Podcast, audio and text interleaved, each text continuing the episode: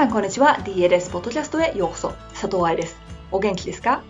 ？DLS ポッドキャストはプロの現場から健康なダンス生活を応援する情報サイト。ダンサーズライフサポートのトコムのブログ音声バージョンプラスポッドキャストだけの裏話などを毎週金曜日にお送りしています。すべてがうまくいくと今日メルボルンに帰ってくる日です。今回は声が出ていますように。そしてすべてのセミナーがうまくいっていますように。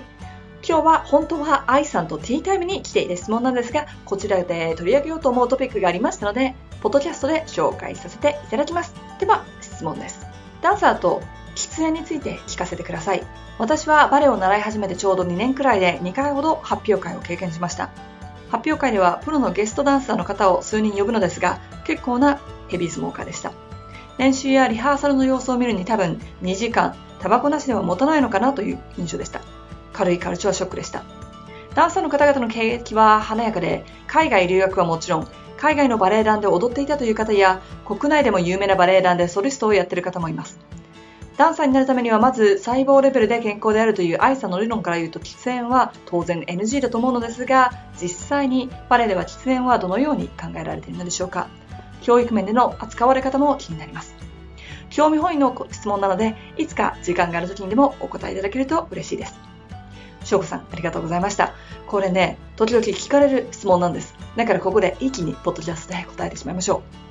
まずね、タバコを吸うという行為を健康だからこそお金を作ることができるという職業の人、つまりダンサーね、が行っていること自体バカだと私は思います。でも、ノイヤルの若い男の子たちもタバコを吸ってるのを知ってます。なぜか。少しここでダイブしてみましょう。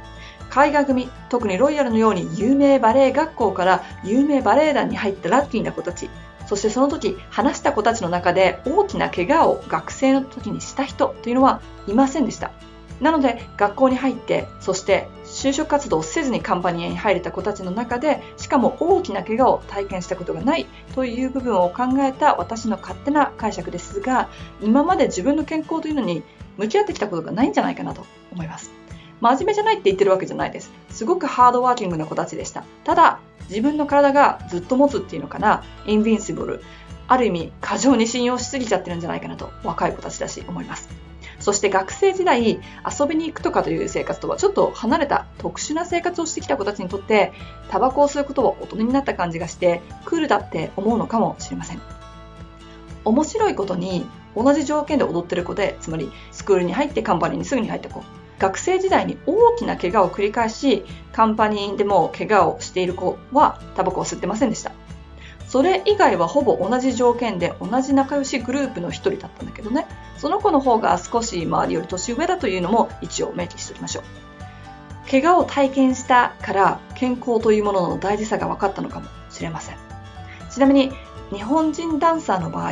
ここで言う日本人ダンサーっていうのは日本で踊ってきてローザンヌとかそんなに上手なレベルじゃないけどまあ日本ではね男性ダンサーは必需だからプロになったという人たちは喫煙者が多く見られると感じております。もちろん私が日本にいた時の話だからね20年近く前の話だから今はちょっと違うのかもしれません。でもこのメールの質問を読むだけでは多分同じような状況がまだあるように感じますよね。なぜタバコを吸うのかというとやっぱりかっこよさからだと思うのです。バレエというとなんだ女の子っぽいことをしてるからというのもあるかもしれないし憧れの男性ダンサーもしくは先生が昔吸っていてかっこよくて真似したというのもあるかもしれません。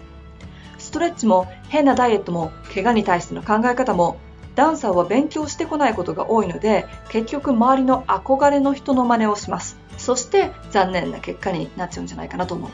先ほど挙げたロイヤルの男の子たち。うちのバレエ学校のガラパフォーマンスでゲストに来てくれたグループなんですけどね、生徒の前では絶対に吸っていませんでした。私が見たのはパフォーマンスが終わり、打ち上げパーティーの後だけです。同じくゲストでロシアの男性が来てくれていたのですが、彼は生徒の前でタバコ吸ってました。周りに東京バレエ団のゲストを呼んだ時も男性ダンサーは生徒たちがいるところで吸ってました。ここがね、意識の違いなんじゃないかなと思う。最終的に自分の健康は自分が管理しますね。特にタバコを吸う年齢になったら大人だからさ。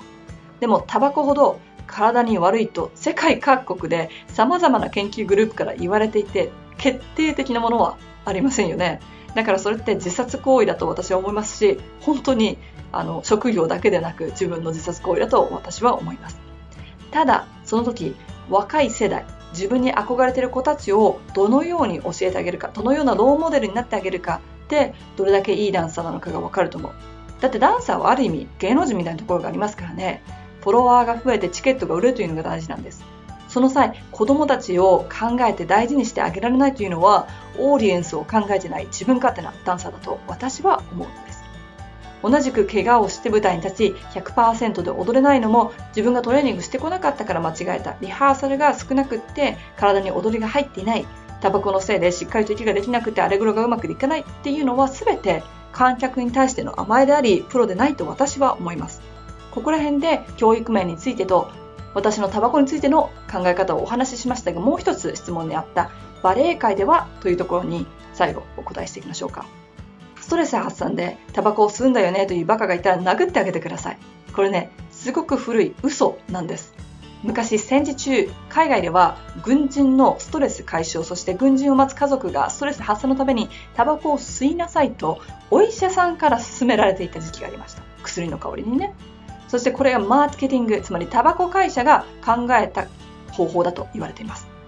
そこからタバコイコールストレス発散という考えが作られたようです。血管の萎縮とか難しいこと、専門的なことを言わなくても簡単に考えてください。体っていうものは健康を害すものっていうのは全てストレスなんですよ。それを体に入れてるんだからストレス発散の逆でしょ？ただ中毒にはなるんですよ。つまり止められなくなります。止められないというストレスのところに自分が欲しいものを入れると欲しい欲しいという気持ちをストップできるのでストレスが発散されたように感じますだけどそれはストレスというのがあってタバコを入れてストレス発散になったのでもなくタバコ中毒がストレスでそれに欲してるものを入れたから落ち着いたというだけです。ただし世の中にはこういったバカっぽい意見の他に悲しいケースもあります。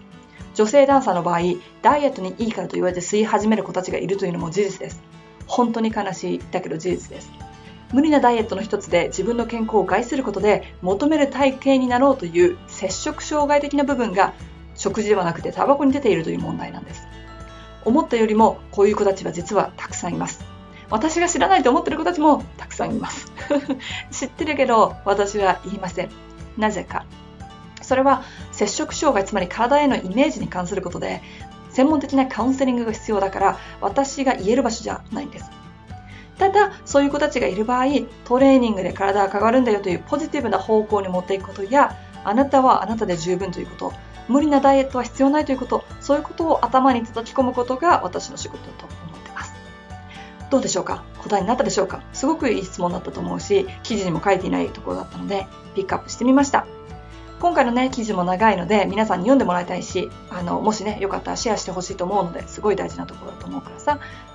www.dancerslifesupport.com スラッシュエピソード217のページに私が今お話ししているスクリプトを貼っておきます。どうぞそちらを読んでください。多くの子たちにね、そういうような事実を知ってもらうこと、それは怪我だろうがテクニックだろうが、このようなタバコ、生理とか、みんなが話しづらいトピックを取り上げることだと私は思ってます。DLS がそんな助けになってるといいななんて思いながら、今週のポッドキャストをここで終わりにしますが、私にこのように聞いてみたいことがあったら、hello.dancerslifesupport.com にメールください。楽しみにしております。